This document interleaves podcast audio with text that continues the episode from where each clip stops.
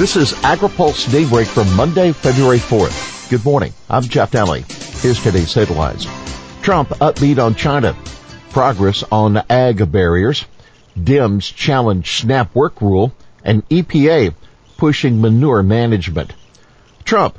There's a good chance for the U.S.-China deal. President Donald Trump, who will be defending his trade policy in his State of the Union message this week, insists he's optimistic about the ongoing negotiations with China. We have a good chance to make a deal, he said at an interview with CBS Face the Nation that aired yesterday.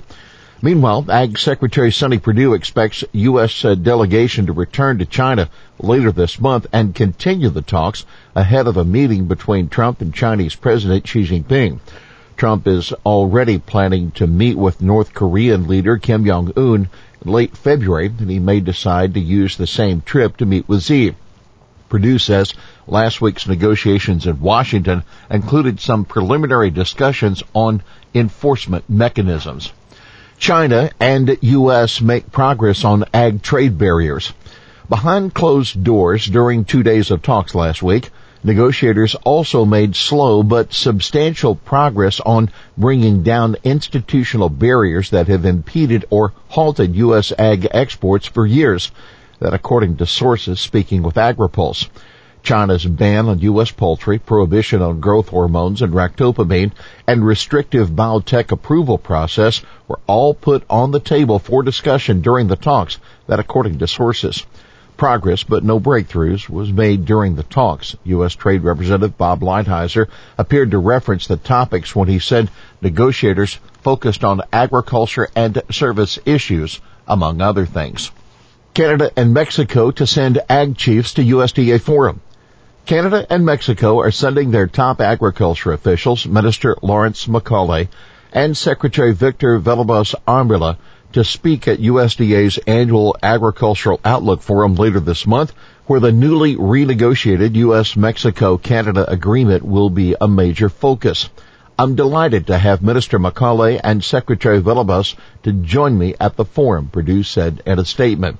Trade has been a powerful force for supporting farm income in rural communities in all three countries.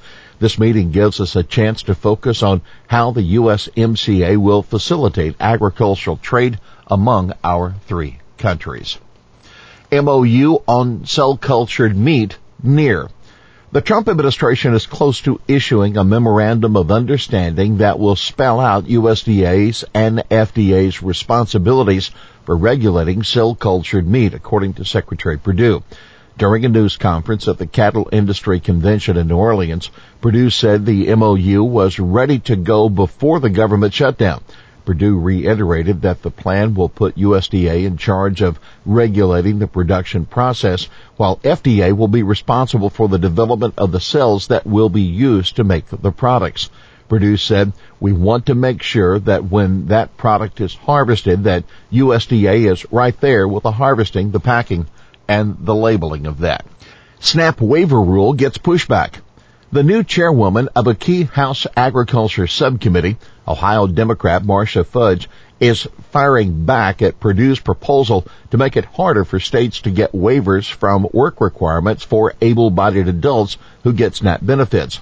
Fudge, who chairs the subcommittee on nutrition, oversight, and department operations, says in a letter to Perdue that the proposal, quote, does just the opposite of what Congress intended in passing the 2018 Farm Bill.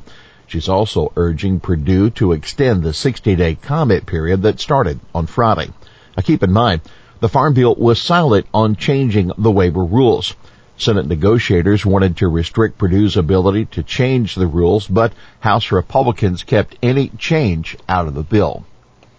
EPA pushes nutrient management. EPA hopes that a new agreement with the Water Research Foundation will accelerate efforts to reduce the amount of nutrients entering the nation's waterways from livestock. A memorandum of understanding between the two organizations seeks to get more information to producers on existing technologies and encourage more collaboration on research. The foundation's members represent water utilities and professional foundations and associations. David Ross, EPA's Assistant Administrator for Water, said by empowering farmers with proven market-based and watershed-centered technologies and approaches, they need to better manage nutrients from livestock manure. We can accelerate meaningful progress on this country's long-standing excess nutrients challenge.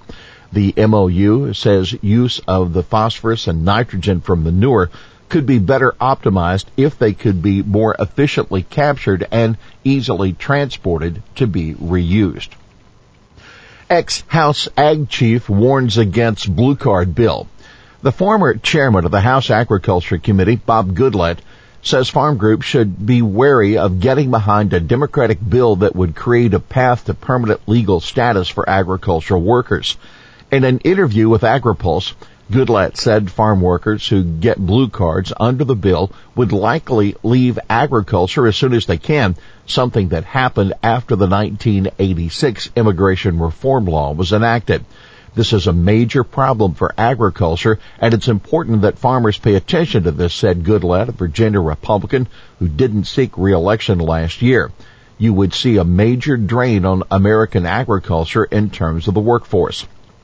The bill was recently reintroduced by key Democrats in the House and the Senate, including the senior Democrat on the Senate Judiciary Committee, Dianne Feinstein of California, and the chairwoman of the House Immigration Subcommittee, Zoe Lofgren of California. To get permanent legal status under the bill, workers would have to stay employed in agriculture for a portion of each year for three to five years. The president of the American Farm Bureau Federation, Zippy Duvall, put out a statement praising Lofgren for making it a priority to address the farm worker issue, but noted that it didn't provide the full solution that farmers need. Here's today's He Said It.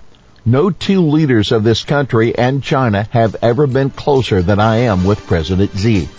That President Donald Trump on the Face to Nation interview. Well, that's daybreak for this Monday, February 4th. AgriPulse Daybreak is brought to you by Watkinson Miller and Dairy Management Incorporated. For the latest news out of Washington, D.C., visit agripulse.com. For AgriPulse Daybreak, I'm Jeff Nalley.